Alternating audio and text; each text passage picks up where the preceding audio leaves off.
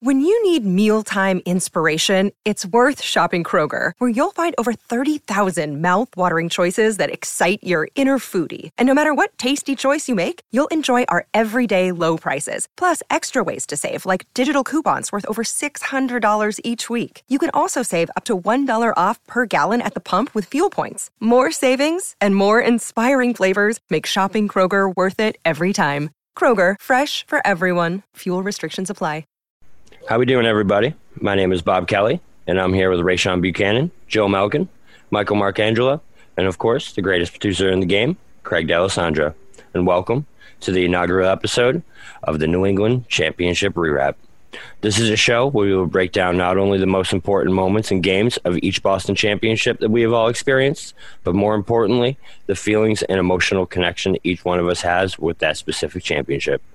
Tonight, jump in our time machine as we start where it all began.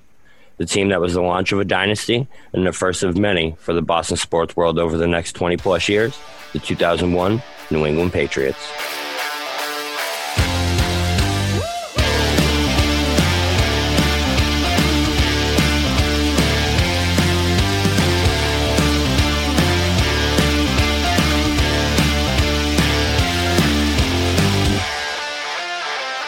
Just a quick program note.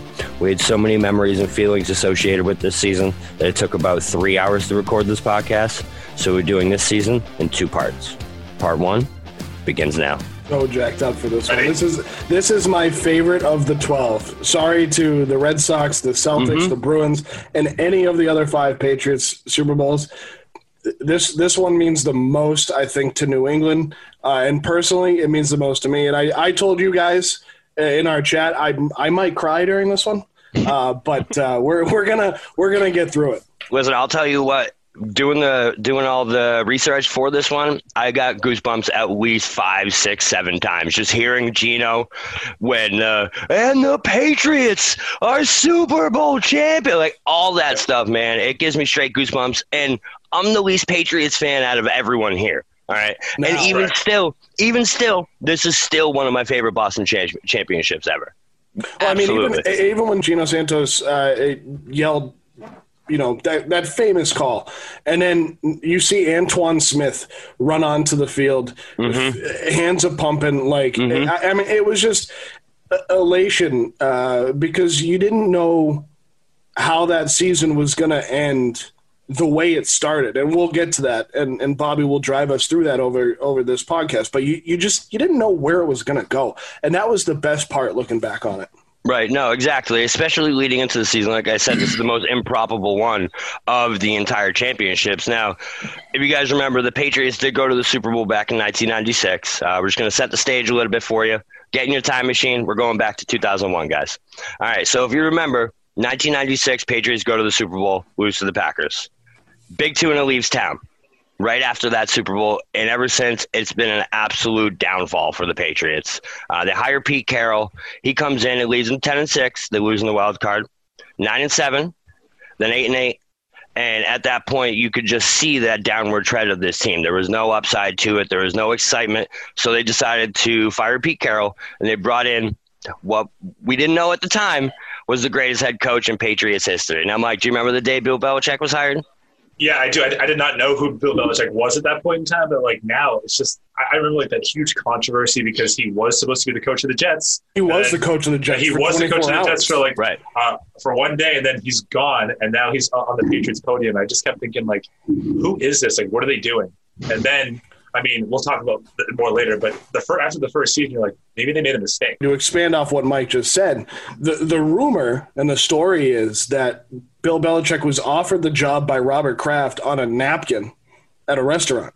That I he heard that, offered yep. him the job, and and he ended up taking it. And what's interesting, and we we've all done the research and watched the uh, America's Game 2001 New England Patriots, but you, you look back at that, and I mean, Bill Belichick was on Parcells' staff that Super Bowl year in '96. He was coaching the defensive backs. I mean, he had been here before, and like Mike said, I, we didn't know who the heck he was. I mean, you can look at the Patriots uh, coaching staff now, and they're they're a little more well known because we got to figure out who to blame if something happens. But right. I, I, mean, we didn't know who he was in '96, and then in, in, as Mike just said in 2001, who the heck is this guy? Well, and even even to that same point, you know what I mean. Even in that first 2000 season, I mean, granted, he did draft the best quarterback ever in his first draft ever in the sixth round. Again, we didn't know it at the time how great that pick was, but even that first season, he went five and eleven he was on the hot seat after that first season. Like this was not something that anyone saw coming for even even one second. You know what I mean? That team was in dismay going into that 2001 season. Belichick was on the hot seat. People were wondering if Bledsoe, which actually going back a little bit, Bledsoe was given about a, what was it, over a 10 year, yeah, 10, 10, 10, yeah, 10, yeah, 10 year. It was one of the biggest contracts at the time and people yeah. were already questioning that, seeing seeing this team downfall from ten and six, nine and seven, eight and eight. People were like, "Is this a hundred million dollar quarterback even worth it at this point?" This team was a mess going into the 2000 season, and and it's crazy to say that because the word mediocre and the word New England Patriots at this point in our lives just don't get said together. But at that time, it wasn't just said together; it was just facts. That team was mediocre going into that season. Well, the Patriots were almost a laughing stock of the NFL for so many years. I mean, a team that was founded in 1960, uh, you know, played couldn't find a stadium. I mean, you know, they played at Harvard, they played at Fenway, they they played wherever they could find a place to play, and you know they they had some good teams. I mean, the Boston Patriots won won their division in 1963, but over the years they, they didn't do much. I mean, they just they had good players. I mean, yeah. Stanley Morgan, Sam Bam Cunningham, uh, Steve Grogan. I mean, they had guys, uh, and that's just to name the first three that come off the top of my head, but they never did John Hannah.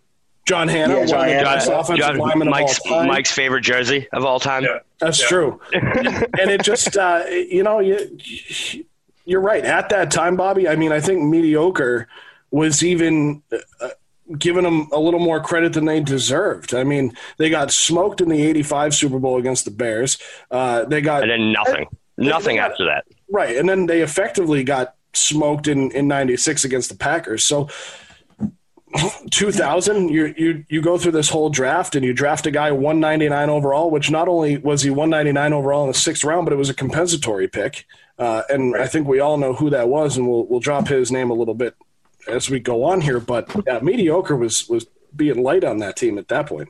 But even to speak about with uh, with Bill, um, you know, remember, you know, he he was the coach of the Browns. Now that you know, we didn't know that then, but you know, looking back at it, you know, the only playoff win that uh, Cleveland's had uh, was because of Bill, and that game, that win actually came against the Patriots in the '94 yep. um, wild card game. So, you know, and actually he beat Parcells, so it was it was the it was the pupil beating you know, the teacher there. So, yep. um, so you know, they was building something there in Cleveland. Obviously, you know, Cleveland goes off to you know to Baltimore, um, and that that that go they go away. But you know, um, like I said, like you guys already said, he was he was on the hot seat. You know, we, we didn't know what to come in. So you know, uh, thank God for what ended up happening that season. We're going to get into that. So I also like wonder. I've always thought about like after the the 2000 season, right? Can you imagine like what's going through Belichick's head? Like he literally lit his relationship with Parcells on fire over this. Mm-hmm they have mm-hmm. never been. They have never been the same. And he they've only been in the same room once since then. Yeah, the two, yeah, the two Bills. That yeah, was a great. That was a great special, by the way. And, yeah. and, even during that special, you could see that things had not been fully patched up. Yeah, you can see like the mutual respect. And, I was just going to say that. Exactly. there, yeah. but like Bill uh, Parcells never forgave him for doing that. Well, Parcells and, was kind of a tough guy after he left. After he left yeah. New England, I mean, what what he did uh, everywhere else he went. I mean, he just he, he's such an old school guy that he just he didn't latch on anywhere. He went, and I think his last stop was when he was the president of football Miami. operations down in Dolphins, Miami. Right. Yeah. And, and, he couldn't even do anything there. But that's a that's a different market. But well, he did though. He did. He brought one fifteen to ten and six. Remember? That Dolphins team wasn't that bad his first year. I don't know if it had anything to do with him, but no, like you just said, that that respect that those two had, that they built, because if you remember, Bill Belichick, his resume was really impressive. That man was the defensive. Uh, I don't know if he was coordinator, but defensive coach. Yeah, it was coordinator. Mm-hmm. He got carried off the field for the ninety was it 91 90 giants yeah you know he, he was there for both so um, for both of those right yeah they won in 86 and then they won in 90 so yeah right and whatever and then, guy can coach lawrence taylor deserves all the respect in the world And then Right, exactly. back, back. but then then you go to Cleveland and Bill Belichick had built that team from nothing because they, they were a mess when he got there to a team that was very respected, was one play, one yard away from the AFC championship game before Earnest Byner let that ball just pop out, uh, which I'm sure right now is making all Cleveland Browns fans ears bleed. Uh, but then from there, Cleveland leaves town. It's announced Cleveland's leaving town. He gets screwed out of a job. He gets screwed out of a team that was one yard away from the AFC Championship game, and then goes ahead, follows Bill back to uh, New England, follows him to the Jets, and then history is made in 2000 when he's hired by the by the Patriots. Yeah, and in that 2000 season, I mean, you, you talked about it a little bit, Bobby, but I just, I want to bring up the draft and, and another guy that we're going to bring up later in this uh, Mm-hmm. Conversation is J.R. Redmond, uh, who was actually selected in the Mm-hmm. second round by the New England Patriots that year. The the 2000 season was an interesting one at 5 and 11 but you draft Tom Brady the first time we're going to say his name tonight. I don't know how far into the recording we are but uh, it's the first time we've said the name Tom Brady. So they draft him six round compensatory pick 199 overall. 198 guys go before him. Countless quarterbacks that Right. no name quarterbacks guys that that are were out of the league in 5 years. Uh, there might have been one that slipped through but Ready for the names? Chad Pennington, Giovanni Carmazzi, Chris Redman, Tee Martin, Martin. Marc Bulger, and Spurgeon Wynn. All Oh, drafted Mark, oh, before Mark, Tom Mark Brady. Bulger had an okay career. Mark too, Bulger but, had a good career, but I mean, so so you had Chad Pennington, Marc Bulger, and then the next guy is Tom Brady. Clearly, Tom Brady was better than the two of those guys combined ten times over. Was he? Right. Now, now we know that, but in 2000, they they draft this um, bad body quarterback uh, who The worst. you know, the worst, the worst, the worst I, I love- body. I've always loved that shot of him doing that like mug shot, uh, and turning in front of the camera in Indianapolis when they they uh, in the old RCA dome when they show him, and it's just like, man, I, I, I, I Bad body. know, bad body quarterback, and this guy was drafted by the Montreal Expos, and you're like. He was good Who, too. who he was? He was a good baseball player, but you're like, Mm-hmm. who is this guy? He he backed up Brian Griese at Michigan. Then he got his chance in his senior year. So, but we've now seen over the years what Bill does with these guys. But back then, let's let's sit in 2000 when when we were all young pups, really just coming into our fandom of, of, of sports. I mean, I was 12 at the time that he was drafted. Um, so you you didn't know who it was, but you you, you didn't know that they needed a quarterback because Drew Bledsoe was one of the best quarterbacks in the league at the time. And the other the other two quarterbacks on that depth chart, and I always love this about the 2000 season because Tom Brady didn't dress for a game in 2000. He Fourth string, right? Fourth string. Drew Bledsoe, Michael Bishop, John Friesz. But you, that so that that right there to me speaks to Belichick's. Just I, I don't know if it, it's a sixth sense that he has. It's something that that dude has. That he. What NFL team do you ever hear carrying four quarterbacks? Have you ever heard of an NFL team carrying four quarterbacks? Well, Bill Ever. wouldn't be caught dead doing it now. He, Right. He, he barely carries two. But, But if back it- then, he was carrying three every season. But you're right, Bobby. Mm-hmm. he Nobody kept the fourth. four. Right, exactly. And I think that that really that really goes to that. Now, if if you remember the quote, uh, you guys watched America's Game too. Brady gets drafted. He's unknown. First of all, I think uh, if we were sports fans back in 2000, as big as we are now, we definitely would have known the tam- name Tom Brady because his career at Michigan was nothing to, to snub at. You know what I mean? Like that dude came into a lot of big games, including I believe it was the Rose Bowl, a 21 point comeback his senior year, and somehow this dude who who came in when Brian Griese was failing took over the game and won that Rose Bowl, slipped all the way to the sixth round. Now that Yeah. to me, to this day, that like I know those body pictures are bad, but I'll never understand that. I'll never But now- understand it. But now a quarterback does that, and he's drafted in the first round. Right. It- And, and and how many guys have we seen over the last twenty years fail in the NFL because that was their claim to fame? Mm-hmm. And now you can almost write it on the wall and say this guy's going to fail, this guy's not going to do well because he won one game. I, a lot of times maybe they'll succeed. I mean, there was guys later on in in the career, and you know we'll get to this as we go through this series. But Matt Cassel, he never started a game at quarterback for USC and led the Patriots to an eleven and five season. You know, it, it can but to get back to 2000, you're absolutely right, Bobby. I mean, it, what, a what a pick, and we, none of Right. us knew what the heck he was doing.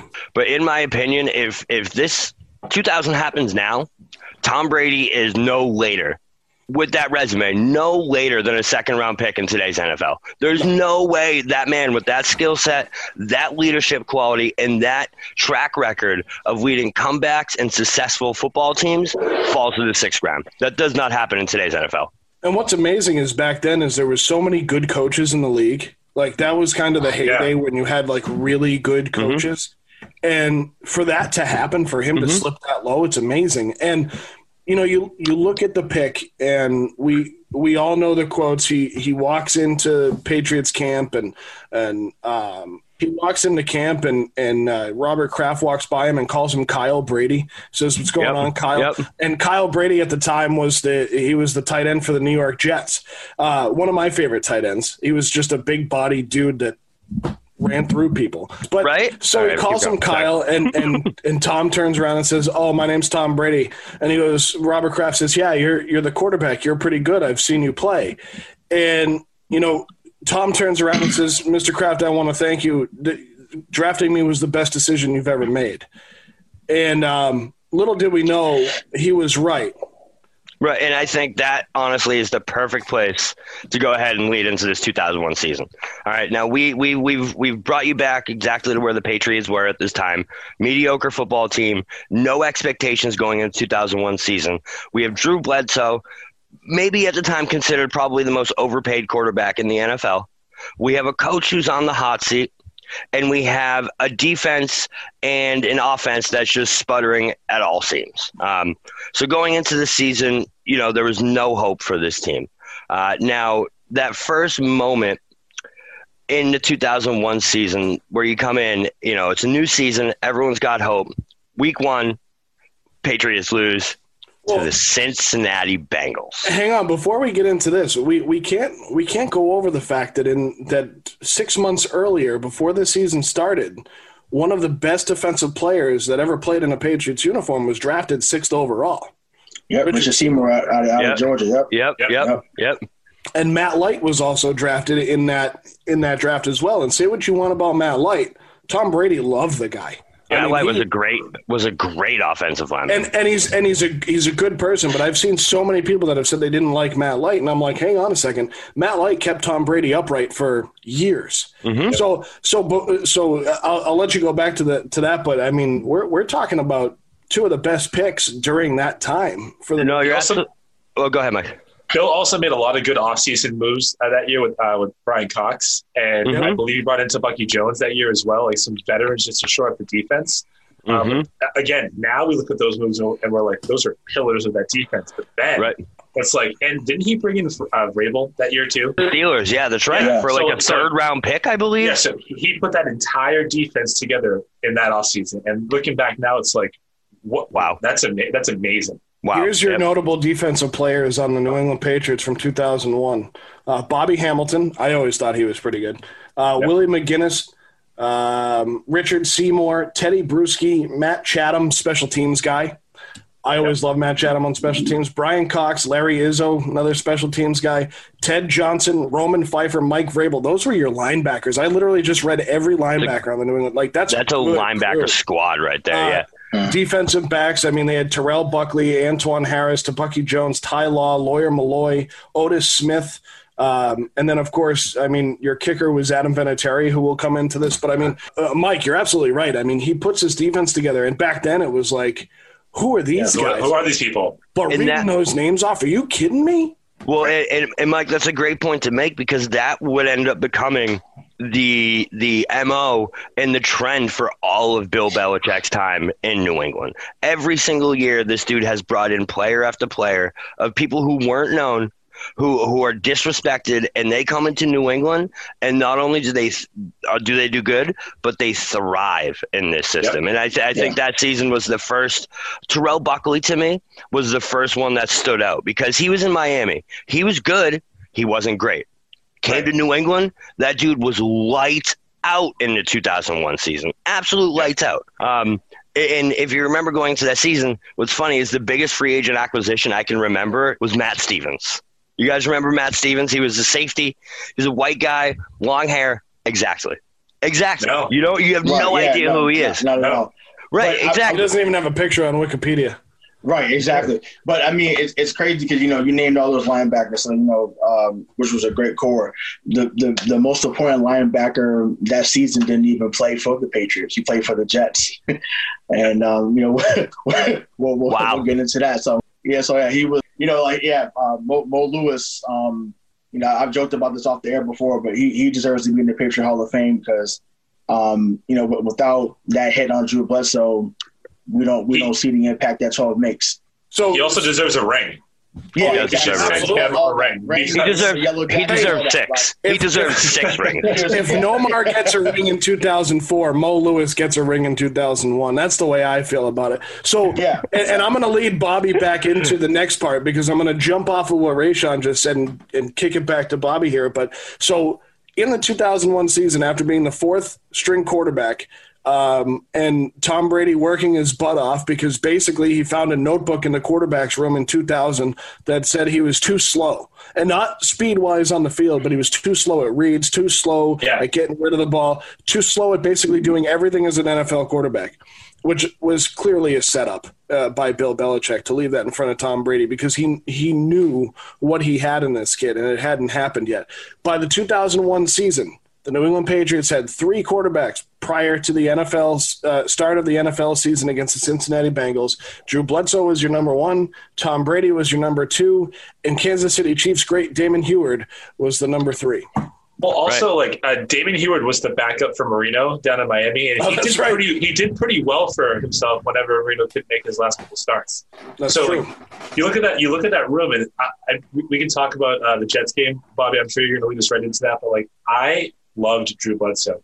Drew Bledsoe was the reason I became a Patriots fan because they went from nothing to being uh, somewhat relevant because of Bledsoe, Curtis Martin, Terry Glenn, Terry Glenn. Coates. Like Yep. that offense was was awesome. And you know, Bledsoe couldn't run. It turns out when he tried, he almost died. But he could throw that ball far, and he was fun to watch. Right, right. And, and, and what's funny is when you say he almost died, you actually mean that literally. Yeah, right.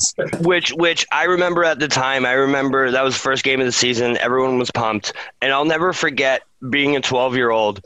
And, and and for the first time in my life, I felt a feeling of almost disgust that first week one. I remember looking at the screen and being like, "We're losing to the goddamn Cincinnati Bengals. even team that team that just drafted Akili Smith, turned down nine draft picks to draft Akili Smith, and we're Yeah. losing to them right now. I I I, I was disgusted.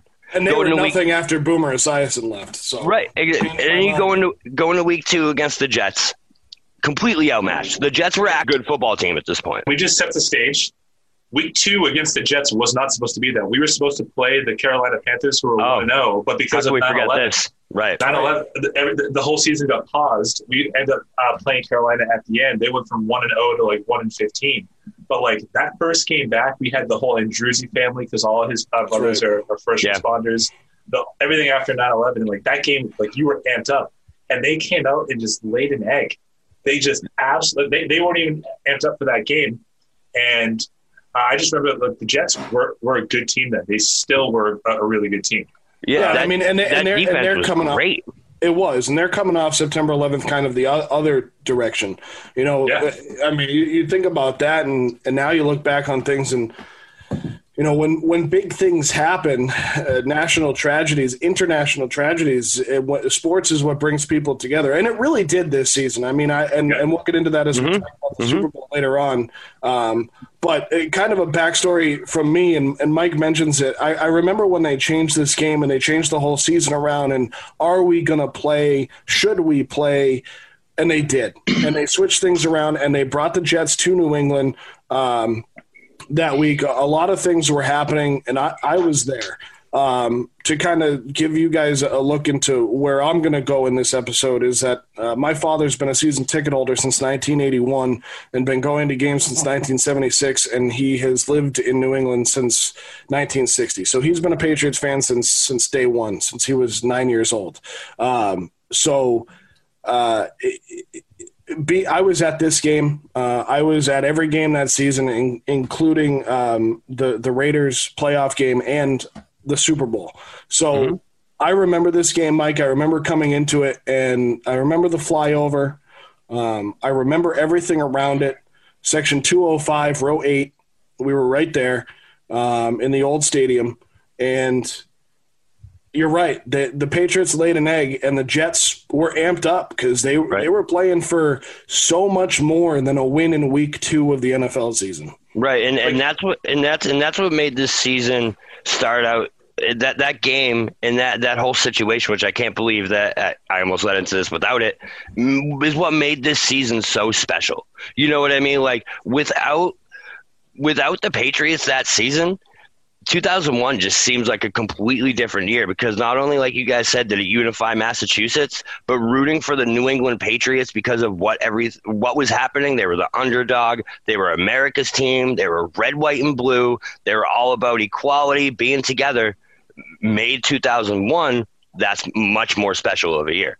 I mean, Bobby, you kind of talked about it at the beginning of the show when you said, you know, uh, we're all Patriots and tonight the Patriots are world champions. Like that mm-hmm. doesn't mean anything without that. Without nine, without 9/11. I mean, right. Which I mean, is a is a terrible tragedy. Yeah, but, no, right. I, but, right. but, but, right. but yeah, we were, I'm not discounting we were, what you're saying. We were red, white, and blue. Like right. In, that was in, it. Right. America. In, in, like in theory, the Jets should or the Giants should have been America's team that year, right? But it just so happened that, as, as you'll uh, lead us into like down the road, there was just a, this snowball effect for the underdog, for the red, white, and blue that just kept building and building and building. And I feel like you know that that moment and that day, like it. I, there's, I remember watching it on, on mm-hmm. television, like, like Andruzzi with the flags. Is, yeah, like this is special. Yeah, mm-hmm. right. Yeah. Mm-hmm. All of it was special, and that was a nice part about the game. Is before the first whistle, it wasn't about the New England Patriots against the New York Jets. It was about football in the United States of America. It was about right. American football and bringing everybody together and uh, you know, I mean, the the logo of the Super Bowl, as we'll get into, which is on my shoulder here, it's the American flag in the shape of the United States, and it's just it, it's what the season became two days after the start of the season. Which, not to get too off topic, but that really does speak to how powerful sports is, and, and, and really speaks to how much of a unifying factor it is. We see it now with the NBA. We see it with with these players protesting. That that sports really does have a powerful a powerful input on society, and I think 2001 Patriots. Uh, again, we'll get into all how significant it really was, what led to it being so significant with the Super Bowl, the halftime show, all that stuff. But 2001 is the one season that stands out to me where a sport, one team, one thing. Who knew it would be the Patriots? You know, looking back 20 years ago, if you told people the Patriots were a unifying factor in America, people would lose their mind. But that's what they were. You know what I mean? That 2001 season, they were the underdog. Now, again, I don't want to get too ahead of ourselves. So, so game two, Drew Bledsoe. So the Patriots, I believe they were losing three nothing at the time. Drew Bledsoe drops back, and for the first time in his entire career, he decides to scramble out of the pocket. Bad decision, Drew. Bad decision. Should have let your cement feet lock it right in place like they had your entire career. Because what was waiting for you on the right sideline? Mo Lewis's shoulder and he hit him harder than I've ever seen anyone get hit before. Uh, there's there there, there was reports. I was I was doing my research, and there was reports that I saw of quotes on the Patriots sideline that said they could feel how hard he got hit from 20 feet away. They could feel the impact of that hit. Yeah, that it was man, right there. It was right on the sideline. I mean, he got it was walloped. I remember exactly where it happened. I mean, he he got absolutely smoked right right in the chest, right where you would think that the pads would protect you. Right. So so at, at that moment he gets hit, and I remember thinking he's all right. He's fine. You know what I mean? He's fine. He, it was just a hit. He'll get back up. But I don't know if it was the greatness in Tom Brady. Uh, I know, I know, Mike. You've mentioned this to me before, but that dude grabbed his helmet, and he knew it was his time. He knew it was time. If if you remember, Bledsoe came out for the next series. Right. Yep. He, like so, like I think this is where I, I don't want to go too off track here, but like I have such a love uh, for Bledsoe and like an, an affection for him because like he there was a quote by Charlie Weis about the 2001 Patriots, and more specifically about Bledsoe, is that no one wanted to make a play. They thought he was going to do it. They Mhm. thought Bledsoe would just make the play happen. So no one else is out there, you know, trying to, to do what they're supposed to do, like do your job, like Belichick tells us now. They were just waiting for Bledsoe's cue. So if he did, if he couldn't do it, it didn't happen. When Bledsoe goes down, you can't you cannot operate that way with Brady or, or Right. any other quarterback coming in. You all have to play together. So like the Patriot way started the minute the, the Yep. Lewis Mack truck ran through Drew Bledsoe. Absolutely. Uh, that's a great point because you could see it. I I was watching the game today, uh, and you could see.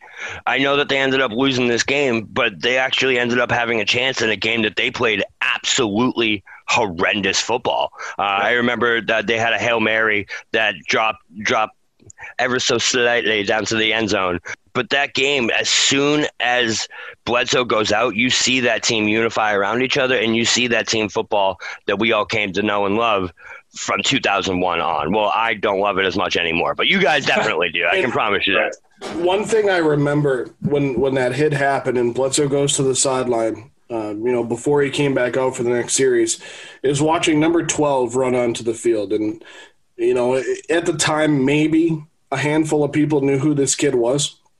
But Tom Brady comes running on the field, and I remember the people around us. I remember the people sitting behind us saying, "Who the hell is 12?" And somebody takes out their binoculars and reads the name on the back of his jersey, and it says Brady. And they say, "Who the hell's Brady? Who's this guy?" And uh, granted, they probably didn't know that who Damon Huard was, so it wouldn't have made a difference. But that kind of resonates, like going back and, and thinking about the Patriots over the last 20 years.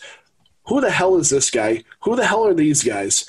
And you know, pay, uh, the Tom Brady goes on to throw for 46 yards in that game, five of 10 passes for 46 yards.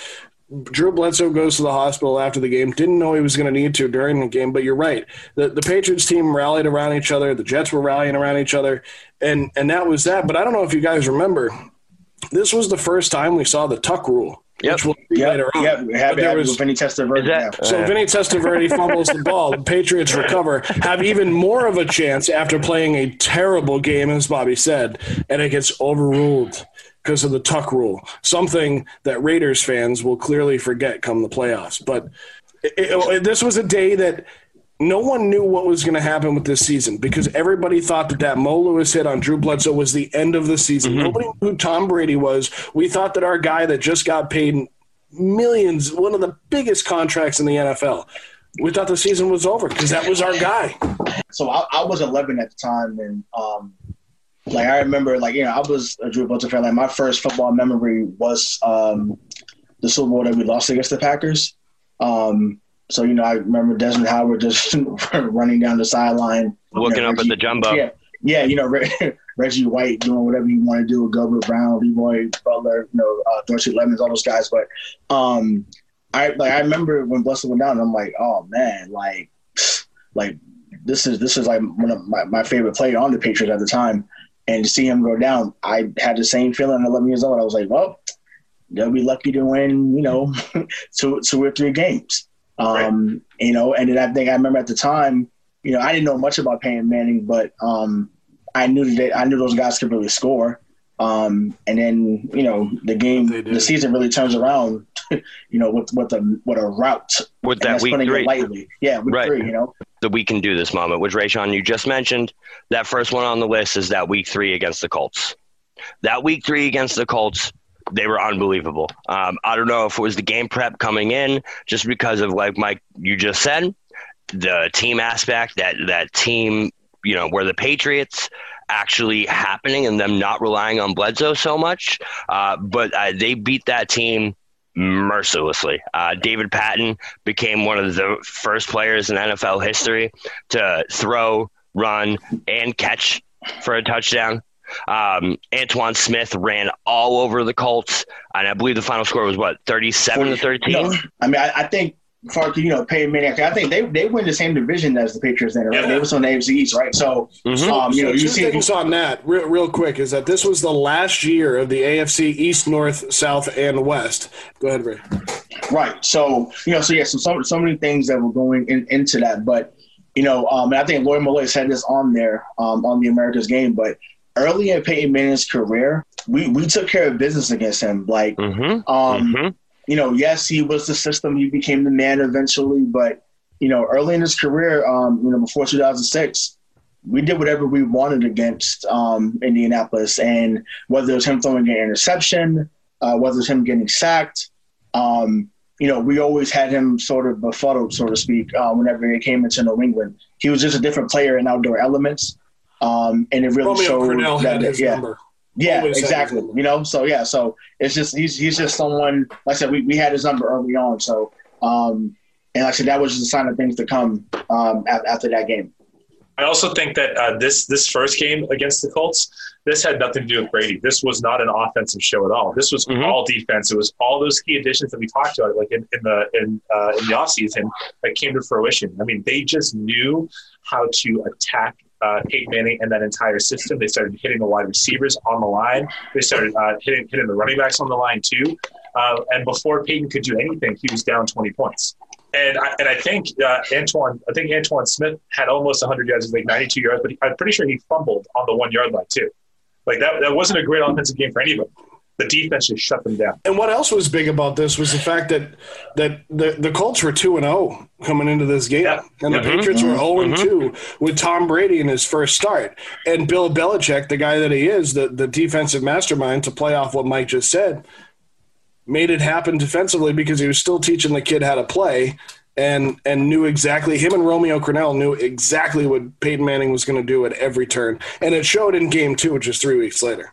That game three is definitely the first nomination for that we can do this moment because if there's any, there was no other time prior to in that season where you actually had faith in this Patriots football team to put together any kind of semblance of a winning season. Uh, now, Yeah. the go ahead. No, go ahead. I was just going to say that you're, you're absolutely right. I remember feeling the same thing, and then they got tripled up by the Dolphins the next week, uh, Right, on and the that- road. So, uh, but I mean, but that, but even to this day, it was always historical that the Patriots had trouble with Miami In Miami, I in about that, Miami. yeah, like, yeah. Day Also- one- from day And two. they want they say Week four, Brady looked awful too. He he was not good in that game. He did not. Mhm. Uh, he didn't come. He didn't come into his into fruition until the, the, the next week. That leads us right into week five against the San Diego Chargers. Now, this is also going to come up later because this to me is is the winner of this category. Well, well, this is the moment that launched the dynasty to me. It launched Brady's career. It launched everything that season. Without this game, none of this happens. Without this game, Bledsoe might come back week 10 and replace Brady because this game really dictated how the rest of that season was going to go. All right, so we'll set the stage. Uh, the Patriots playing the Chargers. Doug Flutie's back in New England. Everyone's excited about that. Um, Patriots go into the third quarter. I believe Antowain Smith scores a touchdown. They go up 16 to 15 entering the fourth quarter. Uh, within about four to five minutes, the Patriots, in typical Patriots fashion, give up uh, a awful touchdown. So Lee Johnson fumbles the ball in, in an inexplicable play, which just described the last Patriots five years, where he fumbles the snap. Instead of just going down, he, as a punter, tries to throw the ball. Chargers pick it up, run it back for a touchdown. Patriots down 10 points with about four minutes remaining. Uh, now, if, if that doesn't prove to you that this was the way Patriots football was at the time, at that time, the crowd started pouring out. Pouring, the, the announcers even brought it up when I was rewatching the game today. They said the Patriots are in trouble and their fans know it. And they saw, you see all these fans just out they go. At halftime, the Patriots led in that game 16 13, and Vinatieri had missed a field goal and an extra point. And Belichick was quoted at halftime saying that that was the worst kicking performance he had seen in a year and a half. And, and he was talking about Lee Johnson. He was talking about Adam Terry, and it was absolutely awful. And you're right. They led, and people were still leaving because it was an absolutely horrid football game. I also think like that that game uh, turned, uh, you know, as we're going to talk about, turned around our franchise, but it also turned around uh, Doug Flutie's career because they were coming into that game three and one. Right. They were, and they finished five and eleven, and Drew Brees replaced uh, Doug Flutie for the for the Chargers quarterback. Right. Um, but that that entire game, I mean, obviously Lee Johnson is not Tom Tupa. He should not be throwing the football as a punter. That should that should that should never happen.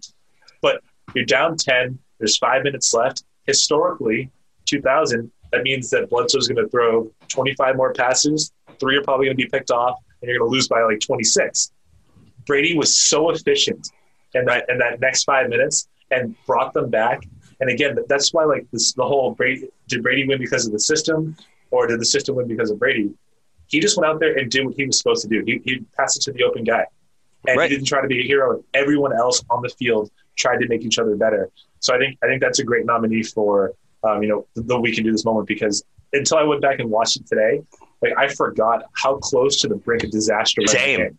Came. Same. and no. I and I agree with Mike because sorry, Baba, real quick, but uh, right after that, after another great drive by Brady, who kicks Mm-hmm. the game-winning field goal, Adam Vinatieri. Adam V. Yep. Another Yep. theme we're going to see. All right, so so we're down ten, right? Again, like you guys said, Brady brings us back. Um, we end up winning the game. Now that moment right there, like I just said, is is my probably top nominee. We'll go over a couple more, but that's my nominee because without that game, the Patriots fall to one and four. Okay, one and four is a record that you don't come back from. There is no playoffs when you start one and four. Not only that, if they go one and four, regardless what happens in those next coming weeks, when Drew Bledsoe is healthy, that man is back on the field, and there's no doubt about that. If if Tom Brady loses his if Tom Brady loses his first two out of three games as starting quarterback, he's done. That's it. That's the Tom Brady experiment, and we never hear from him again. I think it would have stayed starting quarterback because I don't know how much trust uh, Bill had in Huard, but you didn't have uh, you didn't have uh, Bledsoe back at that point, and Right. I mean, uh, but you know that that's definitely. I think you're right. I mean, I think that kind of has to take the cake for regular season because that turned things around. I mean, sure, we're going to talk about how they went you know two and three then they they're at a 500 record they go sub 500 again take they go back above 500 they're 500 again and then and then by week 11 you know what are we talking about? And at week 11 we're we're cruising Week 10 against the St. Louis Rams. Uh, this team uh, was unstoppable. This will be the first of a few times that we mentioned the St. Louis Rams on this podcast. They were the best football team in the NFL by far. It Without wasn't even close. It wasn't even close, and right?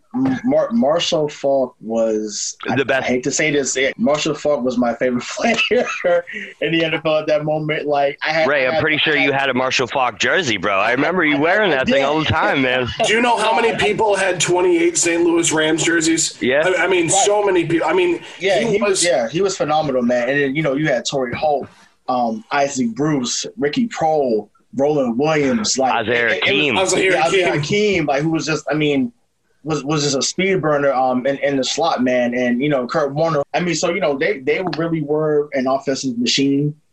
And I remember looking, I'm like, yo, like. If we can score maybe 15 points, like that's a win. But like they're gonna put up 30. Right, and that was Yeah. definitely the mindset going in. Like we all said uh, go, before, this team was so good that it would have been an absolute win if the Patriots stayed within 10, 14 points of this team. It would have given us that that feeling that okay, we can hang with the big boys. They did more than that. You know they they had i'm looking at the rams roster from 2001 and man it's it's no wonder we lost to them in week 10 i mean but we gave them a run. Like we gave them a run. And the thing about that rams team and we're going to see it later on is how cocky this team They were was. good. They had Mike Martz. I mean, he was one of the best coaches. Uh, I mean, you could really say he's one of the best coaches of all time. I mean, he's probably top 10. You look at Mike Martz, you look at how cocky this team was, how confident they were. They were, I mean, you're, you're talking about a, a, a fast, um, quick, and those are two very different things. Fast, quick offense that you, who is going to stop him? And Kurt Warner was such a big body, but he was an arena league guy. I mean, the guy was bagging groceries before he signed with the St. Louis Rams, and and he comes in there and he picks up this Mike Martz offense like it's nothing. And he's Right. got speed, he's got slot receivers, he's got deep guys, he's got good tight ends, and an offensive line that Drew Bledsoe would have killed for. Oh my, yeah, he would have. Right, and Ricky right. Ricky Proehl was one of my. He was kind of the the first of that new age. I know Steve Largent played for the Seattle Seahawks back in the day, but Ricky Proehl was like that that slot guy that you know the Edelmans and the and the Welkers of the world kind of modeled themselves after after the season. I mean, this team this team should have been unbeatable. That uh, it, they lose 24-17 they stay within seven points of these guys in week 10 and granted it dropped them to five and five after the loss but i mean it didn't matter at that point it really had, it, it really didn't matter. Oh no, it didn't, and, and that's what we can say looking back on it. Like it really did. Like it really didn't. I mean, what happened over the next seven weeks? You know, right? Well, this game for me, why I wanted to nominate it as like the moment that I knew, is because uh, a couple of things to take away from this. Right, is that um, Kurt Warner and that offense were unstoppable. Right, so logic, you know, logic would dictate that your goal as a as a as a defensive coordinator would be to attack Kurt Warner. They did that in this game, but they did not do it in their rematch, and that's probably why they won they went after Marshall Faulk uh, in, in, the Super Bowl, right? But in this game, Warner still went 30 for 42, uh, 400 yards, three touchdowns, two picks, one for, uh, I think one was returned by Tebucky Jones, right? For an interception. And like this game, like it just, for some reason, and I know we were, we were five and four, but it never felt like, it never felt out of hand. Like we always felt like we were, we were within, within striking distance. And Brady again had like, I think he went like 19 of 26 for like under 200 yards, right? Um, he didn't have a great performance, but I mean, the defense showed up. And, you know, when you lose only by seven to probably the greatest offensive team that we've seen up until that point, I, I think it just gave Bill a lot to look, uh, you know, a lot of film to review and say, okay, well, we were this close. What, what's the one thing we should do differently? And at this time, when you're looking at the best offensive team, the Patriots were slowly becoming one of the best defensive teams in the league. Mm-hmm, mm-hmm. And Mike Martz even said that after this game that the Patriots were a Super Bowl caliber team. Little did he know. But I mean, you look back and talk about Week Three against Indy, forty-four to thirteen. Sure, they lose to Miami, thirty to ten. They beat San Diego in overtime, 29-26. Then they wallop the Colts again, 38-17. They they lose by eleven to the Denver Broncos. But then they beat up on the Atlanta Falcons, twenty-four to ten. They beat up on the Buffalo Bills, twenty-one to eleven. And then you lose by seven to the best offense in the and, NFL. And not only that, but Bill Belichick, for the first time in the Rams since they became the the show on turf, had an actual game plan to slow that offense down. That's something that not many people before that had done it. You see it in the tape: slants and in cuts. That's the game. Slants and in cuts. Slants and in cuts. Right. Exact. That that statement right there set the tone for that team and the rest of that season because the, the players say it too from all the interviews. Walking off that field, they knew they had something. Yeah, whether it yeah. was Brady, whether it was Bledsoe walking off that field, they knew that that team could compete at the highest level against the highest highest competition the NFL had to offer. Well, because we're also going to see with the rest of the season, and we kind of saw it before, that besides the Cincinnati Bengals in week one, and uh, yeah, they had another loss to the Broncos and the Dolphins, but no one else in the AFC East at this point, at this point in the season, where they where they had come from and where they are now, Tom Brady is now firing on on all cylinders. He's the starter. There's no question. Right. Exactly. Nobody and, in the AFC, nobody in the AFC East was going to stop them. And that, that I believe it was after that game that Bledsoe was actually cleared to play. Uh, yeah. and, and, and, and Belichick made the most controversial decision. Uh, he, he put his career, he put that team on the back of Tom Brady because he saw something. All right. They may have lost that game, but something yeah. No, remember, remember the press, the press conference. I, I get paid to make the best decisions for the football team. T E A M. M as in team football team. You know, we're going to go with Tom, and that's what Mr. Kraft pays me to do. So that's what we're going to do. It was, it was, it was spot on because um, now I was, you know, you know, you know, the news was going back and forth about, you know, like you know, you know Brady, Bledsoe. Now I still wanted Bledsoe to come back. You know, I mean, it's easy to say that's when he's like, oh, like you know, you should have wanted Brady. Like, no, like I still thought like if Bledsoe was on is on there, the way Bledsoe can sling it. Um, now that the defense is getting better, Drew, take us there. You took us there before. Take it, take us home. Which you know we're gonna get to that, but take, take us home. Take us home, Drew. You you got us. But like I said, Bill Bill had the foresight to say, you know what, the continuity is starting to grow. The defense is growing. Um, I see some in this young guy. Let, us see if he can take us to the promised land. You weren't alone on that either. That was most. That was most of New England, man. Yeah. Most of New England was on that boat that they wanted Bledsoe back. I, I also think, like on that note, like this is why people that are Patriots fans and have been since like since Drew Bledsoe love him still so much is because Yeah. we saw the awful uh, quarterback controversy that happened in Buffalo where Flutie got ousted. Right, like Right. they were Bledsoe could have made this really ugly, and instead he said, "You know, obviously, like I want to be out there, but I'm going to do whatever I need to do to make sure that our team uh, wins." And And that's why, and you're right. That's why we love him to this day. Like when Drew Bledsoe comes back to New England, eh, I mean, eh, yeah, sure, Mo Lewis might deserve a ring, uh, but but Drew Bledsoe earned his ten times over that season because he took the back seat. He had the big contract. I mean, we all know that he landed in Dallas afterwards, but he he did what he needed to do, and that was the biggest thing that an NFL player has ever done, especially in this day and age. Now, look at with these guys, that is one of the biggest things. Because Mike, you hit the nail on the head. He could have made it ugly. My job. Why are you paying me if I'm just going to sit on the sideline? And Bledsoe and Brady knew what they had together, and they had a phenomenal relationship. And Tom Brady pays uh, homage to, to Drew Bledsoe so many times in, Mhm.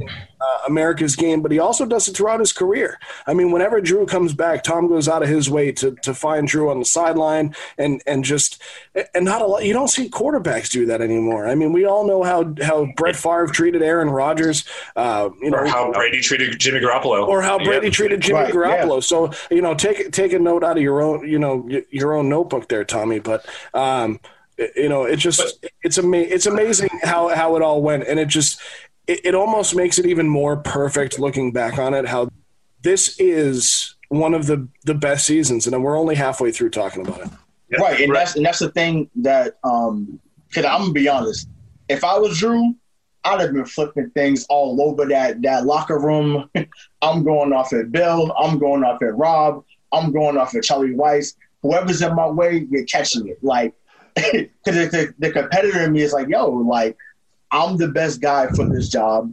I'm the guy that got you there before, and I can get you there again.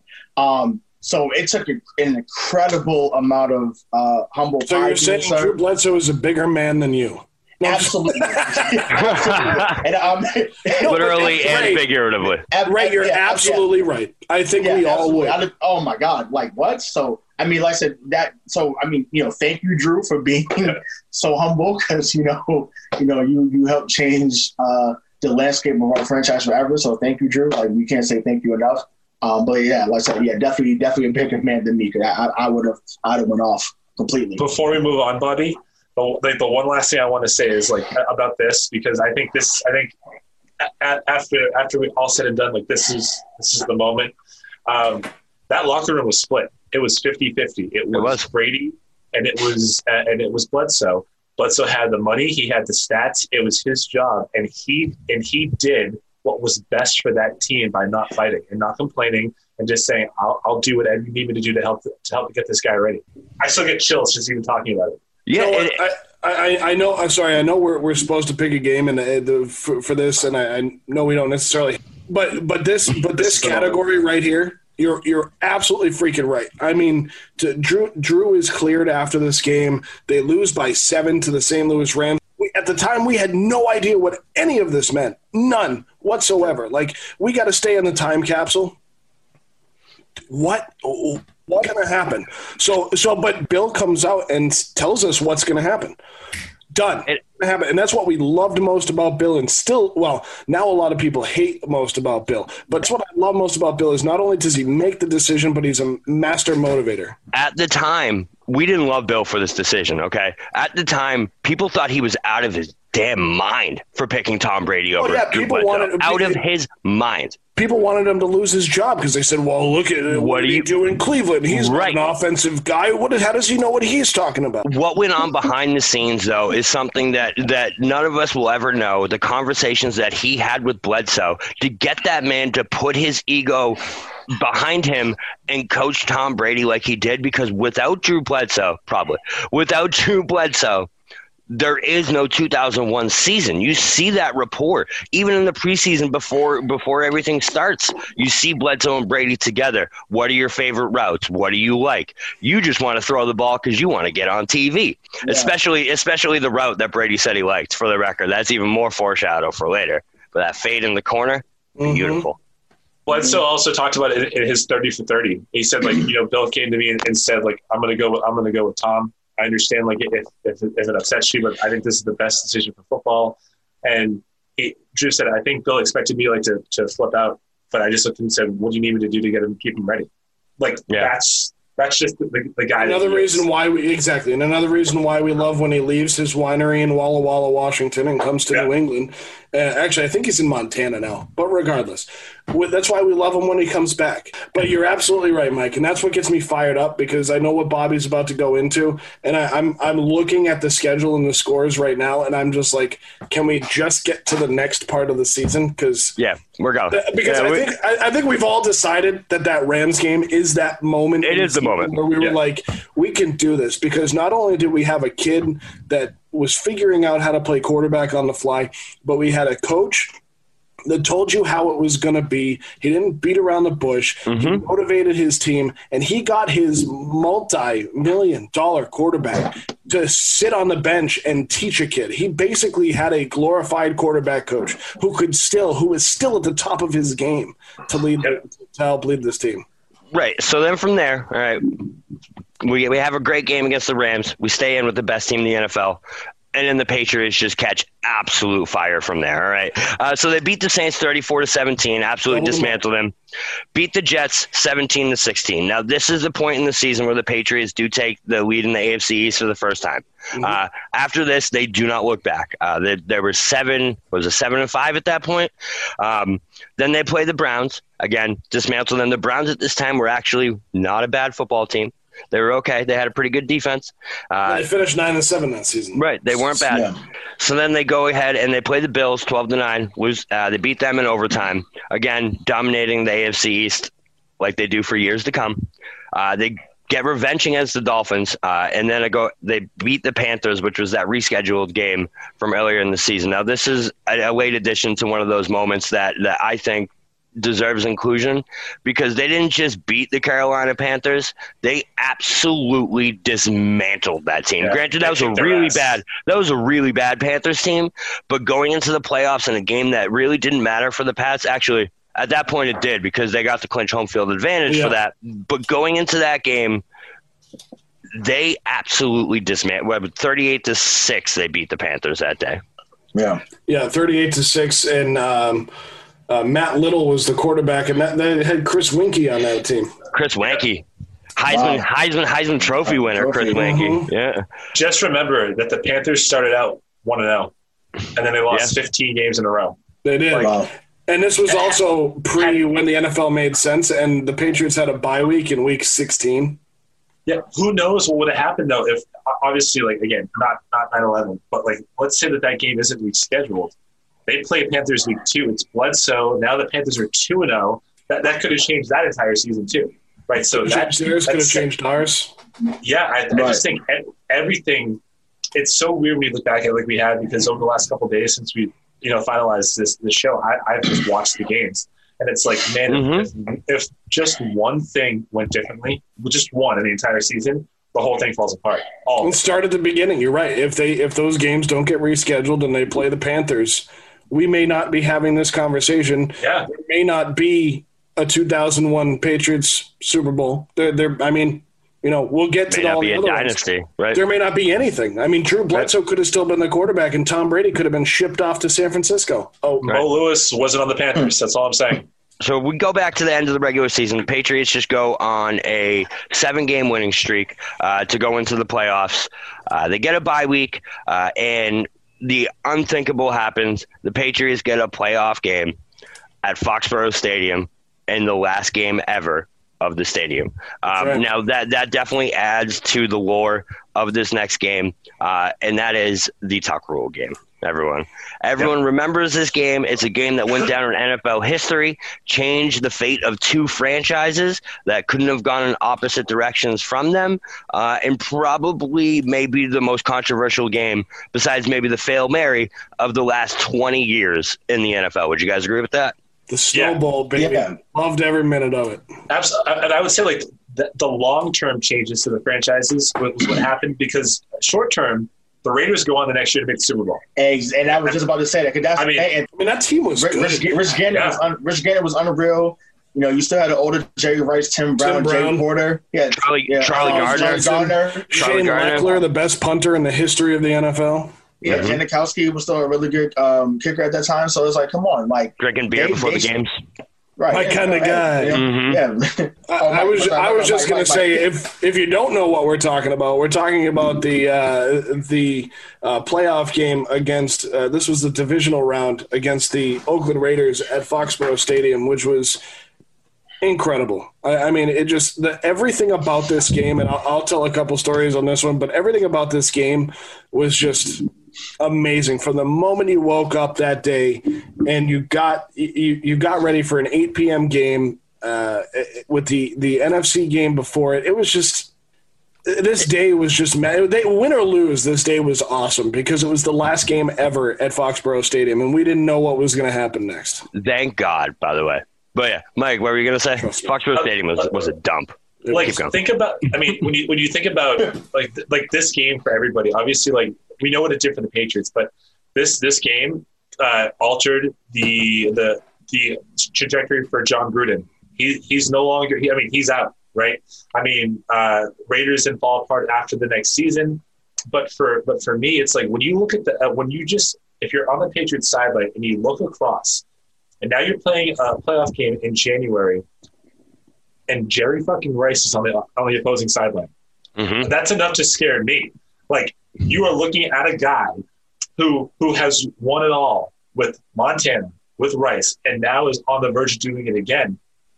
And the, the game almost got out of hand. Where I mean that, that tuck rule, had it not happened to the Patriots, I mean it, I, I don't think Belichick would have known with the, amount of confidence that he did that it was it wasn't a fumble, right? Like there was some again if that doesn't happen in in the Jets game in week two, hmm like we're not even talking about this uh, uh, uh, in, in the divisional game.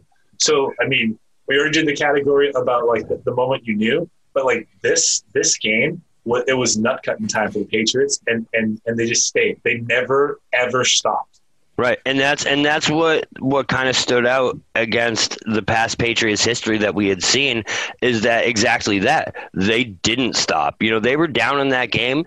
That game even before that tuck rule happened, the Patriots had already clawed back into that great game on the Brady rush, uh, which is one of the best best pictures I've ever seen. Him spiking the ball into four feet of snow and not even being able to stand on his feet. He was so pumped going into that drive, you know that that was supposed to be Brady's moment. We were ready for it, and then all of a sudden, Charles Woodson takes a blitz off the right side, hits Brady from behind, and let's be honest, guys, he fumbled the ball.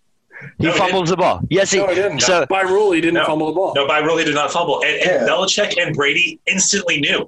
That's like if you go back and watch America's game, they never even questioned it was a fumble. Those two. Everyone else was like, "Well, what could happen?" The fans were going. Well. I, well, actually, no. Brady, Brady- Brady, Brady, yeah, yeah. Brady, Brady was kind of, yeah, Brady was kind of so-so about it.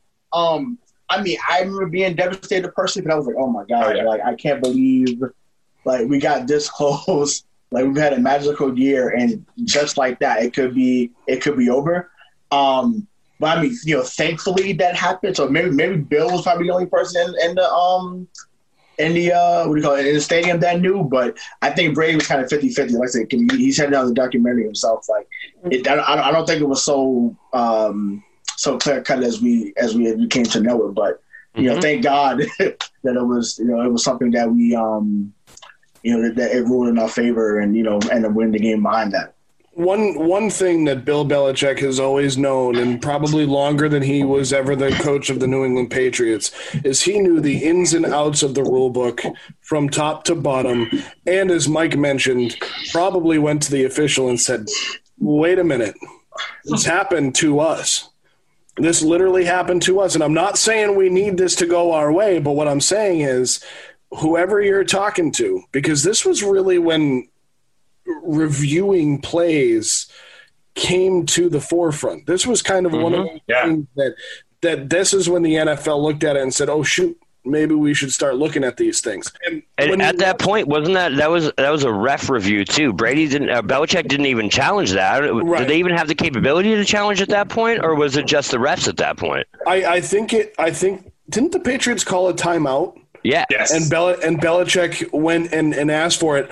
And I remember this being a long review. I mean, this took a long time, but it was partially because Belichick was in the ear of the official the entire freaking time. So, I mean, it, it, he gets in the ear of the official. He starts talking to him about rule book, and they go and look. And you know, Bobby, we got to bring you back to 2001 and get you out of Dallas for a second. That is that is that is not a fumble. And I, I get why you would say right Although now it is, a it is now. It is Yeah, that's that's what I meant. Uh, it is now.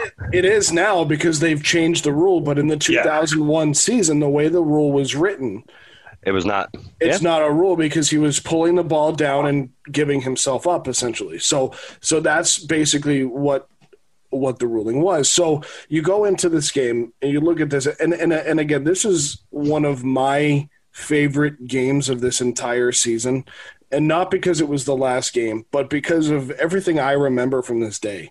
And it's just Mike's absolutely right. When you look across that sideline and you see Jerry Rice and you see Tim Brown and you I mean you're you're that was a good team. I mean, Yeah. you're talking about the Rams being a good team. The Patriots beat two really good teams this playoffs to get to the Super Bowl. I mean, and mm-hmm. not only that, we're going to get to the the Pittsburgh game in a moment, but I mean, what a what a tale of two different weather patterns too. I Yeah. mean, Th- this game and, and I I always I got to share this story because it's one of my favorite and I, I got a few coming for the playoffs but this I was 13 at the time we were sitting in the parking lot I remember watching the Eagles play the the Packers in the NFC divisional round on this tiny little TV we had set up in the car and I was with my my father and and my godfather and one of their friends and they all got up and went to the bathroom and at the time they got up to go to the bathroom, I was sitting in a lawn chair with a blanket over me, no snow. They come back not 15 minutes later. I have two and a half inches of snow on me. That's how hard that snow was coming down that day. And it was fluffy. It was cold. It was fluffy snow. And that day was brutal. And this was a night game. So it was just getting colder. And it snowed all night long From beginning to end. Yeah. from beginning to end. Never stopped. And, and we're, we're literally talking all day. And there's Mm-hmm. only been one other game that I've been to where it's been snowier than that game, and that was against Miami in 2006. But this Raiders game, I mean, you're talking about the snow, the cold. You get into the stadium, you see Jerry Rice, you see Tim Brown, you see, as Rayshon said, Rich Gannon, who was one of the best quarterbacks in the league at the time, which is amazing to say now. Um, and it, it's amazing because I look at it. Is it says game weather 19 degrees, heavy snow. Jesus. Yeah. Walt, The heaviest of snows. Walt Coleman was the official. He's still a, Yep. an official today. He's uh, out there on his little scooter. Let's go back to the tuck rule, and they call they call the tuck rule, which sets up a drive for Brady. He didn't have to get him far because he was already in Oakland territory at the time. Mhm. So they figure out what the heck's going on. Uh, Woodson's going nuts. I'll never forget Charles Woodson on the sideline. Going I'm, I'm Yeah. saying, like Gruden and his teammates had to hold him back. He was absolutely livid that this ball was given back to the Patriots. And I, while it wasn't a fumble, I don't blame him. I don't blame him for the emotion. Uh, the the day, what was happening in the game, the weather, the way it was going, and that really just it changed everything. Right, and and you were you were there, so you didn't hear it live. But Gino's soundbite for that fumble is definitely one of the best sound bites in Patriots history. How Without a doubt. how how homer he is for that entire time. Everything that happens in that sequence will go down in Patriots history. You just hear, well, all right, Patriots keep the ball. Nothing better. So they go down. Vinatieri kicks at that moment one of the best field goals I, I can't even imagine what this must have been like live, Joe. So you definitely have to go into that. But that's mo- one of the most impressive kicks I've ever seen in my entire life. Four, 47 in the snow against the wind. 42, Is that right? 42? 42. Still. because he had two 40 plus yard field goals um, in in that game. And you know you're right. I mean you sit there and you, you see them get the ball back and now you're like all right this can happen.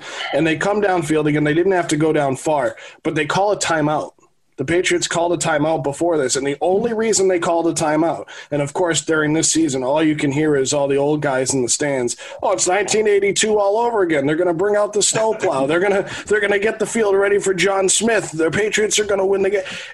And that's exactly why they called the timeout, and that was to get everybody. And there was you saw Ty Law, you saw Lawyer Milloy guys that were not on the special teams crew out there clearing snow off the natural surface at Foxborough Stadium to give Ken Walter a perfect spot to put this ball down because Lee Johnson was no longer the punter. Uh, I wonder why. Uh, it was that. It was that. It's funny. Ven- Vinatieri kicks the game-winning field goal, and Bill's like, "Ah, you're good, Lee Johnson. You're out of here." Yeah. but they gave him the best patch of grass that they could find in Foxborough to to allow Adam Vinatieri to kick this game-tying field goal, and it it, it was literally magical. And actually, the game winner was not 40 plus yards; 23. But the the, The game winner was short. Yeah. the game Yeah. winner was short, but this one was uh, 45 yards with 27 seconds left. And I mean, it, it just it changes in overtime because I'm reading the recap and I'm remembering it as it happens.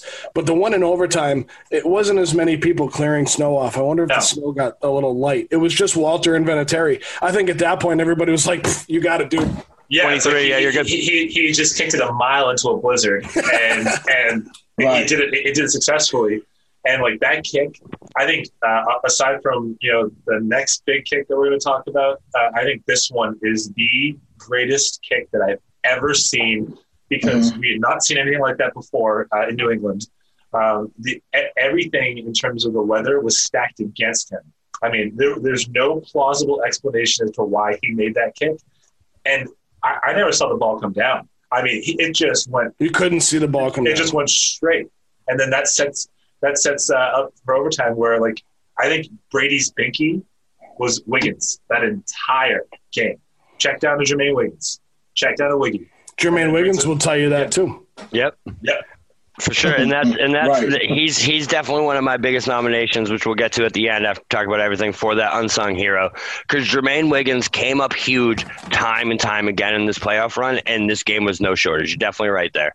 Uh, now they win that game, uh, and like Joe, like we all said, most impressive kick we've ever seen in entire life. I, I, I still can't imagine what it was like to see in person, um, because seeing it on TV was was absolutely surreal to see that ball not even soaring. It was it was an absolute bullet It was a cutting cutting through the snow. And what's, what's bullet. interesting about about Vinatieri is you, you have to understand who Adam Vinatieri is, and if you if you ever get the chance, whether you're listening to this or one of the five of us, go and listen to uh, Pat McAfee talk about what his time was like in Indianapolis when he got drafted.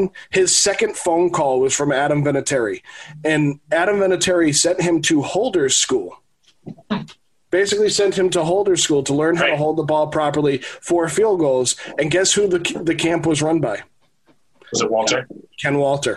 Ken Yeah. Walter ran the camp because Ken Walter told Pat McAfee, like, you've seen what this guy has done in his career. And if you're not perfect, it's your fault.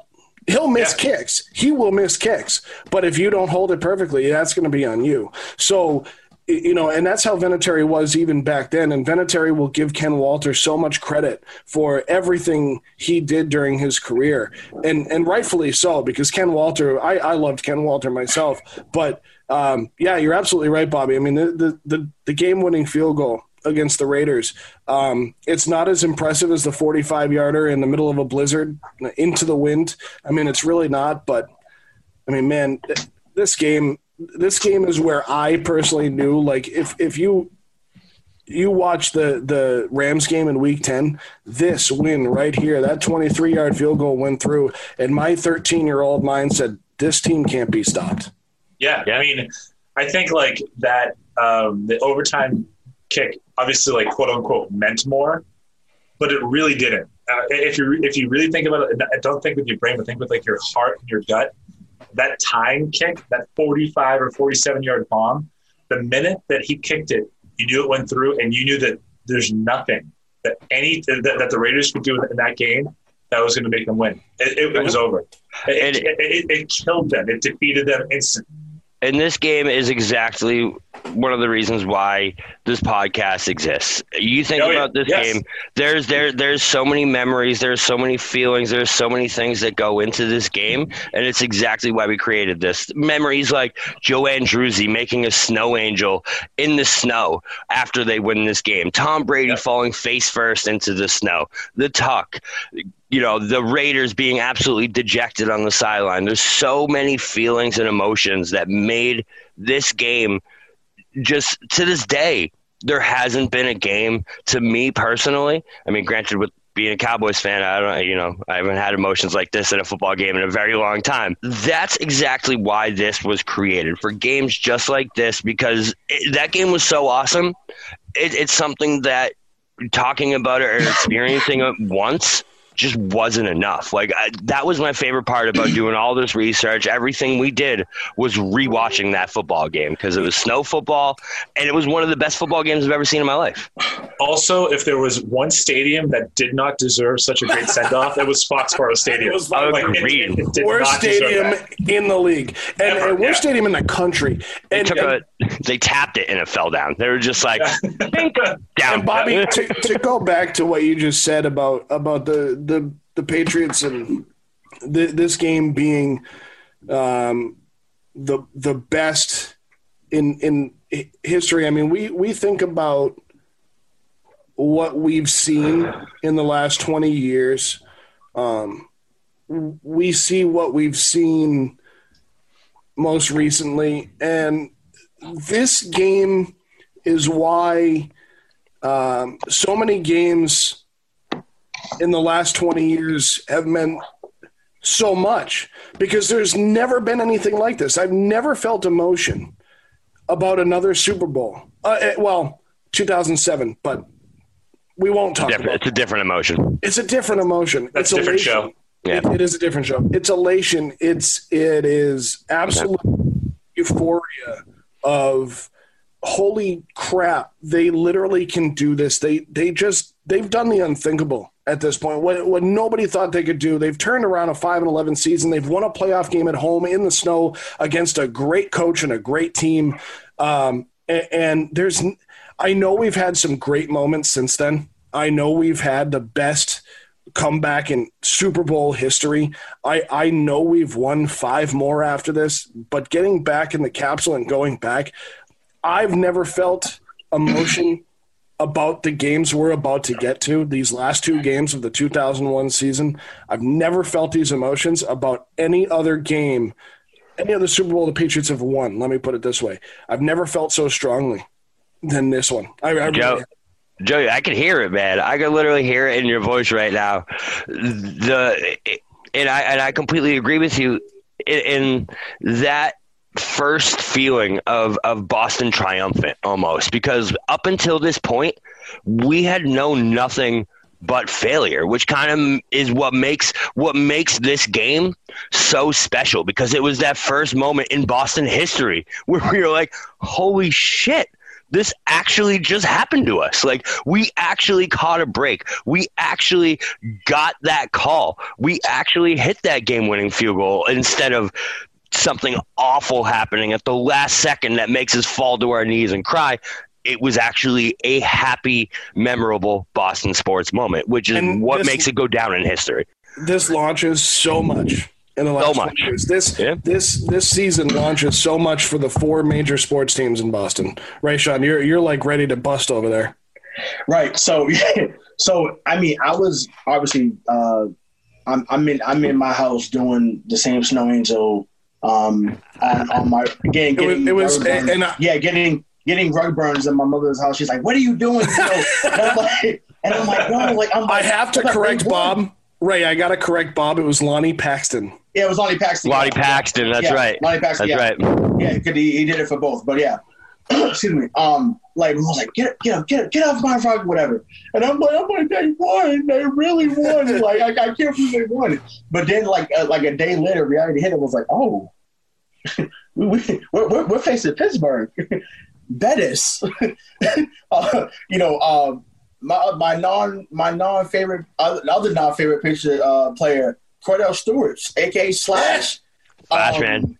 You know, um, you know, you know, Amos Zereoué, Jason Gildon. Um, I don't know if Jordan Porter was on that team yet, but um, they they they had they had some guys, and I'm like, man, like, you know, um, for when my mom told me about the Steelers at the time, because she's she was a kid in the '70s, the Steelers were football, you know, royalty. royalty. And it's just like, you know, because she was telling me about me, Joe Greene and L.C. Greenwood, and, and Lynn Swann and um, uh, I want to say John, no, John Terry, right? That's That's Jefferson, yeah, Terry Bradshaw. And, and TB12. Harry, yeah, yeah, well, yeah, the, yeah. The original. Yeah, the, the, the, original one, yeah. And um, so I was like, man, I'm like, well, you know, how, how are we going to, to beat these guys? Um, you know, so, but, you know, thankfully we did. So I think we should get into that. Right. No, for sure. Oh, go ahead. No, go ahead, Mike. Go ahead. I just yeah. have one thing because I think we talked about like we've all said like this win was the win that like is the most important one for all of us over the next you know 20 years of the Patriots. And I think the reason that it is is because every game after this, because of this game, we had the belief that we could win. Mm-hmm. Right? And mm-hmm. even if the odds were stacked, even if it was the worst weather, that you were going against perennial Hall of Famers, it did not matter the Patriots can win. And when they didn't, that's when like we, we would all be like, oh, that they choked this game. It's because of this. It's because of the snowball that we all had that belief. Yeah, agreed. Which because, is also amazing because the next game we're about to talk about was sunny and 50 degrees in the middle of January in Pittsburgh. Right, right, which is which which we just write in. So with the Steelers, that team, Rayshon, to go back. So this was their lineup. This this was a phenomenal Steelers football team. All right, starting Bill quarterback Cowher, Kordell Stewart, Stewart yep. Bill Cowher, coach, running back Jerome Bettis. They're two wide receivers. Plaxico Burress yes. and Hines Ward. Yep. This is when Plaxico Burress was a 23 year old athletic freak wide receiver. So he wasn't just a possession end zone guy. He was when it got to 2007. This was the athletic. And then the defense, the defense, Rayshon, you were right. Joey Porter was there. Casey Hampton, Earl Holmes, Chad Scott, Kendrell Bell, Bell Dwayne Washington, Lee Flowers. This team was stacked. stacked. So mm-hmm. stacked, so stacked that they knew they were going to the Super Bowl. So much so that the entire team, family, coaches, everyone involved in that organization packed their bags. Their bags. They had, a, they their had a tickets, reservation. They had everything ready. And and and Bill Belichick, because the genius he is, use this to his advantage, like he would do again. This this is now. something we've stated right, something we've stated so many times in this podcast, something that has happened so many times over the course of this dynasty. It's funny when you look back on it and you see all those things that he did in that first season that they won this Super Bowl that he continues to do and he has always done, which is what has made him that coach, and that's use people's confidence and cockiness against them. I Go think ahead, after like after like the the hardest week of preparation for a team that Bill Belichick could have possibly put on his own players for another team, he he started off the Saturday meeting. I'm pretty sure it was either he began it or he ended it with just let you know. Uh, the Pittsburgh uh, Steelers players are going to be planning on staying at this hotel. Their family and all their friends will be flying in on this day mm-hmm. to this hotel. Just just thought you guys should know that. Yeah, like, just information that was important. If I was a player, I would have been livid. You, and they were. Yeah. And, yeah. And, and, that's what's the best about this is that, you know, I, I, I'm a big fan of Jon Gruden. Uh, I'm a big fan of Bill Cowher. I'm a big fan of Mike Martz. I mean, not only did we run through three of the best teams with players speaking like player player personnel wise, these were three of the best coaches in the NFL at the time. Yeah. Like these are dudes. Like we're we're not talking about some dumb coach. I had another word, but I'm going to leave it alone. NSFW, come on. We're, we're, we're talking we're talking about three of the best coaches in the NFL at the time, and and none of them, none of them counted the Patriots in. I mean, Oakland, um, Oakland probably had uh, you know their ticket punched to to Pittsburgh because the Patriots were the two seed, the, the Steelers were the one seed. They probably had their their tickets punched to go to Pittsburgh. They were ready to go. But guess yeah. what? Now the Patriots, as Mike just said, the Patriots are telling everybody that the Pittsburgh Steelers are going to New Orleans for the Super Bowl. Right, right, and and that game wasn't that close to be honest. They they they beat the Steelers pretty handily. You know what I mean? There was a couple moments in there, um, which we'll get to in a second, but but they they they beat them pretty good, and they handled a lot of adversity in that situation too. Which brings me right to my next point, which Tom Brady in this game, I believe it was second quarter, goes down with an ankle sprain.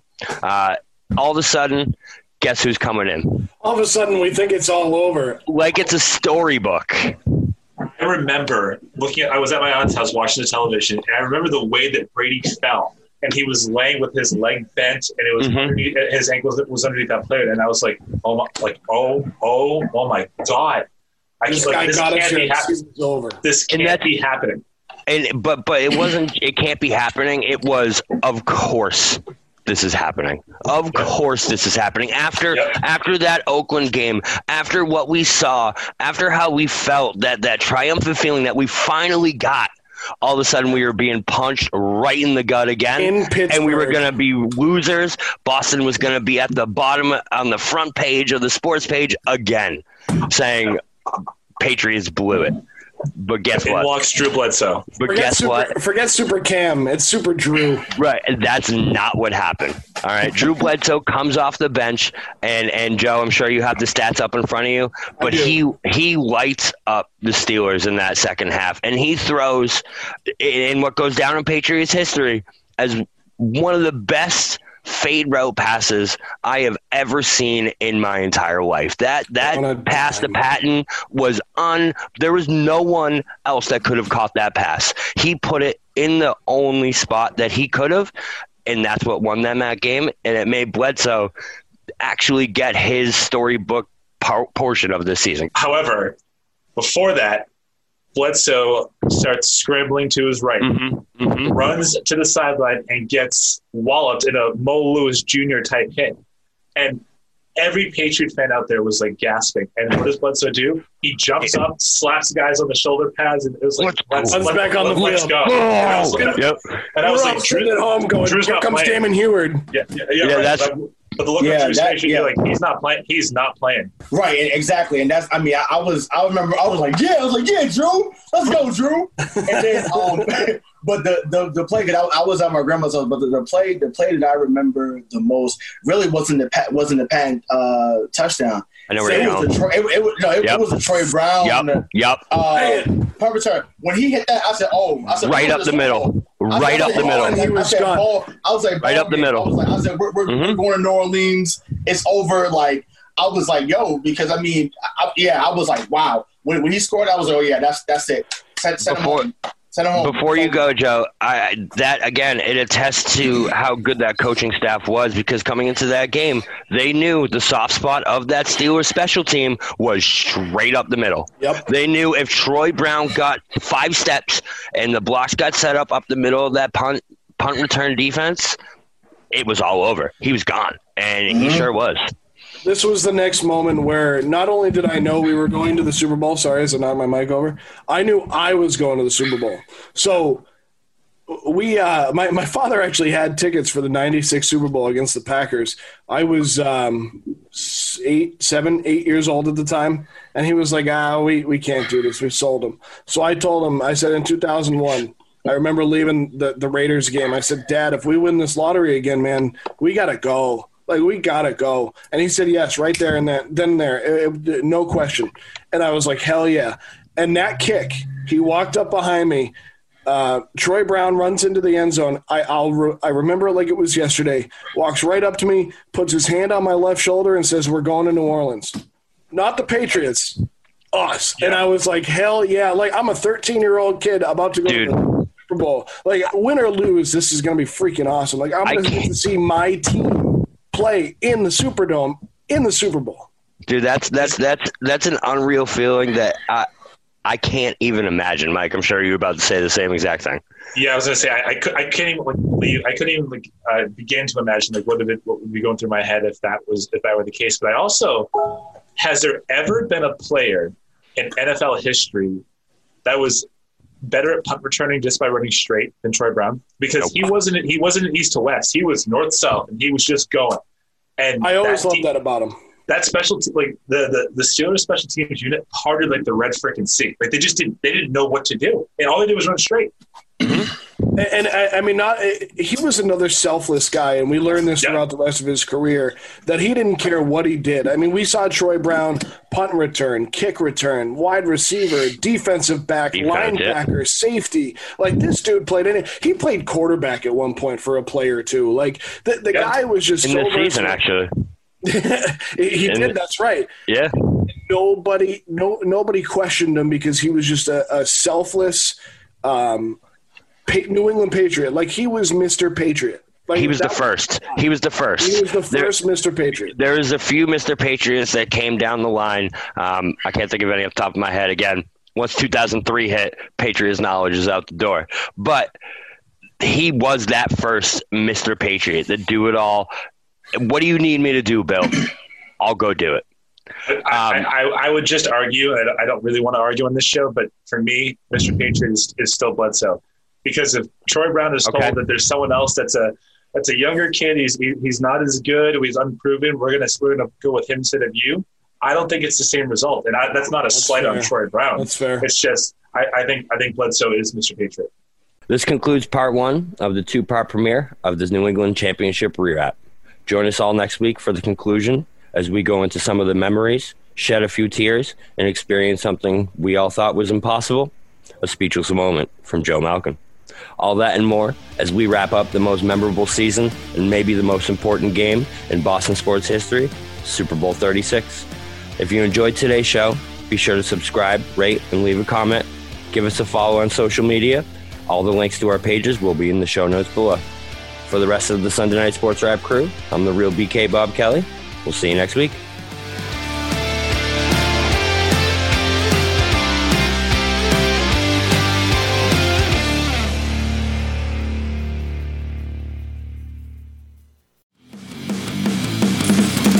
Introducing the Deep Leadership Podcast. Leadership is a people business. That's the philosophy of your podcast host, John Rennie. John Rennie. As a former submarine officer who spent 22 years leading businesses in corporate America before starting his own manufacturing business, he knows that leadership matters. Leadership matters. Deep Leadership is real world, actionable leadership advice from John and his expert guests. Become a leader worth following. Subscribe today. Electricast. Ever thought about starting your own podcast? Do you have a business or a message you want to share with the world? Well, now it's easier than ever with Electricast. Hi, I'm Mark Netter. And I'm Peter Rafelson. We're the founders of Electricast Media. Whether you want to start a new podcast or already have one, join Electricast to grow your audience, monetize your content, and build your community. With our simple sign up, you get free promotion, world class analytics, premium ads, and personal support. Go to electricast.com and join our community today. Electricast. Transform your influence. Electricast. Electricast.